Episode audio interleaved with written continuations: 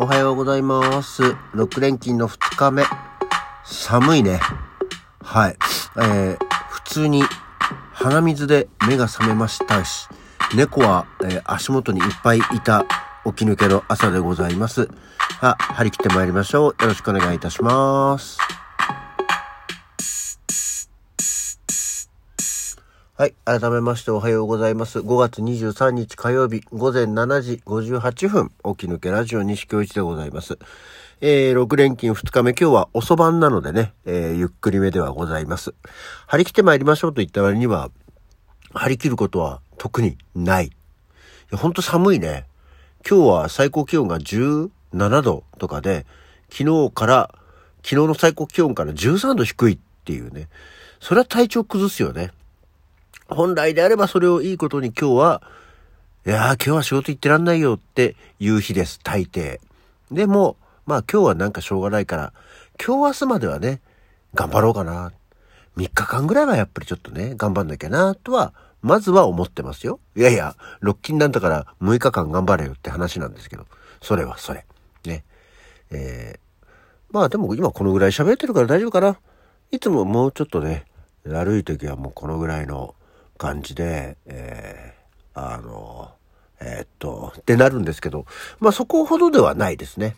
昨日も夜、えーお芝居稽古行きまして、帰ってきて、えー寝たわけですけども、まあまあ、それにしちゃ意外と元気になっておりますね。で、例によって、あまり話すことはないんですよ、今日も。あの、お仕事行って、芝居の稽古行って、ってなるとなかなか、えーないので、えー早速、こういう時に本当に助かるね。あ の毎度おなじみ、相川博明さんよりお便りをいただいております。まあこれ娘が、えー自転車に乗れないよっていうね、話をして、大人になったら乗れんじゃないのっていう話だったですけども、それに対してのお便りでございます。大人になっても乗れない人は乗れないよ。自転車に補助輪つけるとなかなか乗れるようにならないんだよ。ペダルを外して足で蹴って進むように練習すると、二輪で走る時のバランス感覚が習得できるようになるので、えー両足を上げてカーブを曲がれるようになったら、普通に自転車乗れるようになる。へえ、まあまあそういうことね。最近はペダル、ペダルのないストライダーってのが流行ってるけど、あれはいいよ。でも大人のよ、大人用はないから、ペダル外して練習するといいのよ。補助輪とかつける国ってあんまりないんだよな。とのことです。なるほどね。確かにあの、何？足離してカーブ曲がれるようになるっていうのはバランス感覚のその要にはなるかもしれないね。あのストラーダってのね、あの赤、赤ちゃんじゃない。あのすごいちっちゃい子が蹴って蹴ってやってますね。あのプラスチックみたいのでできてるね、ペダルのない嘘自転車ね。まああれ、ああいうのに慣れておくと確かにバランス感覚は養えるだろうな。まあ、だからってもうね、その、無理に本当に別に自転車に乗せる気は、乗せる気ってのもないんだけど、まあ、自分、本人がいらねえなと思ってたら別にいらないだろうしな、とも思うし、あと、今更自転車のペダル外して練習させてっていうさ、我が家に自転車もう1台しかないんですよ。一時はね、自転車3台あったんですけど、えー私用、奥さん用、息子用ってあったんですけど、えーもうね、マンションのさ、自転車置き場の配列感覚が全然だおかしくて、まあ、あの、いっぱい置けるようにね、するんでしょうけど、あの、こう何あの、互い違いでさ、まっすぐ置くのと、ちょっとこう斜め上向きて置け、置くのっていうの、こう自転車置き場って大体こう、マンションとかはなってると思うんですけど、平面じゃないところはね。そこの感覚が狭くって、もう確実に隣の自転車と干渉し合うね。あの、隣のハンドルが、もうなんか、まるでロックのようにこう、ぐっと入り込んでくる。で、一時期、そのママチャリ乗ってた時期があったんですけど、そこのカゴにさ、グーって入って、もうママチャリが確実に隣の自転車のハンドルで凹むんだよね。網のところが。っていうようなことがあったりとかして、もうめんどくさいよな、自転車置き場のそのもう出し入れがっていうのがあって。で、もう自転車、で、子供もちっちゃいね、あの、子供用の自転車だと、成長に合わせて乗れなくなっちゃうんで、もうそれを機に、えー2台処分して、えー、1台本当に乗らないまま、もったいないんだけどめんどくせえかなと思って、そのままもう放置してる自転車がありましてね。で、もう一個、だから正確に言うと今は2台あるのか。実際使ってるのは、折りたたみ式の、えー、自転車で、もうこれは自転車置き場に置かずに、我が家のもう玄関先まで持ってきちゃうっていうやり方をして置いてますけど、まあそれしかないからそれをね、ペダル外したりなんだりっていうのはできないんで、えー、まあ乗りたくなったら乗ればいいんじゃないかな。乗りたくなったら自分で頑張って乗れるようになるんじゃないかな。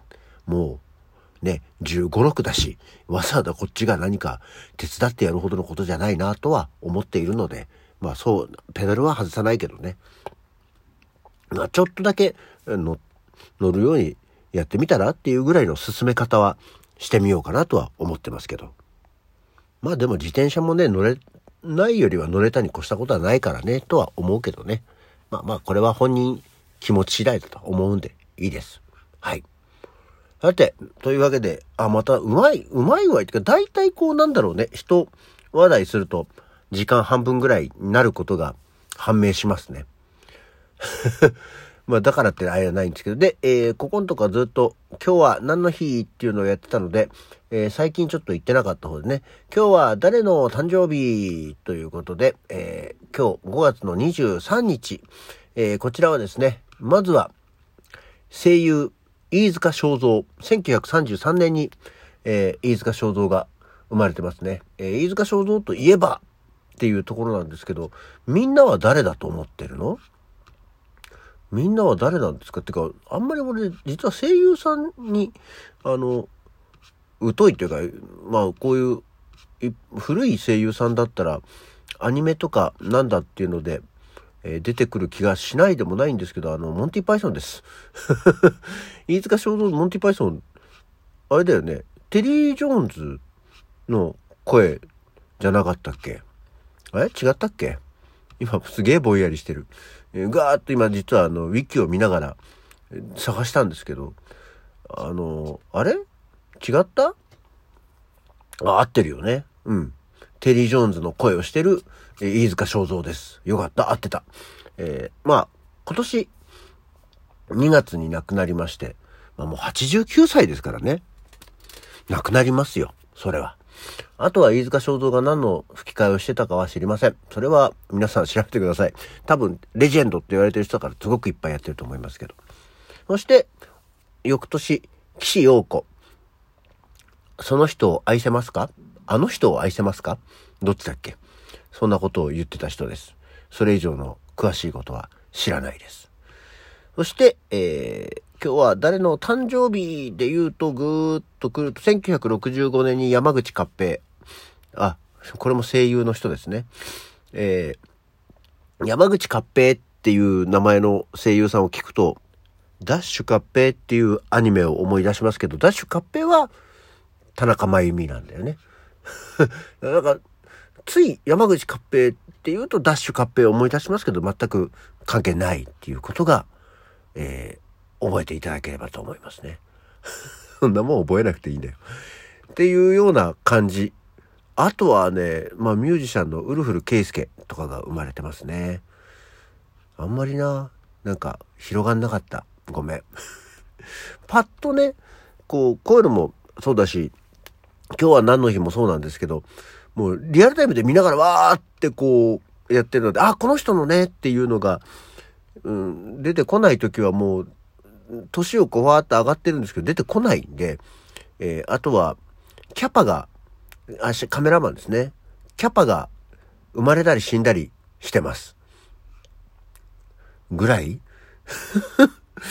あんまりなかった。えー、飯塚正蔵がもうちょっと話がいけるのかと思いきや、いけませんでしたね。あとは出来事としてはそうですね、今日は、まあ、パ 絶対、あ、そう、あと、ボニークライドが、しゃ、あの、射殺された日です。俺たちに明日はないの人たちですね。そう？そうだよね。俺たちに明日はないと明日に向かって言うってがごっちゃになりますけど、俺たちに明日はないです。あの人たちです。アメリカで銀行強盗、殺人を繰り返していたクライド・バーローとボニー・パーカーが警官隊の待ち伏せに遭い射殺されるという、まあ、あの映画もラストシーンにね、なるところでございますけども、これが今日やられちゃったっていう。で、そう、ちょっとこれはね、1934年でしたね。ちょっと遡っちゃいましたけど。で、同じ日に、そんな頃、ロバート・モーグが生まれました。ロバート・モーグって誰？電子工学者なんですけども、あの、モーグシンセサイザーのね、開発の父でございまして、この人がいないとシンセサイザーがここまで発展した、ちゃんとした楽器として使われることのない一番最初のところである大事な人ですからね。こんな人が生まれて、えそんな方々が亡くなってたって、そういう日ですよ。っていうことで、うまくまとまった話題としてはちゃんとみんなに、へーっていう気分にさせましたでしょうかいかがでしたでしょうかそんなことで時間を稼いでもしょうがないんじゃないでしょうかというわけでですね、今日の起き抜けラジオはこの辺で。それじゃあ、また次回。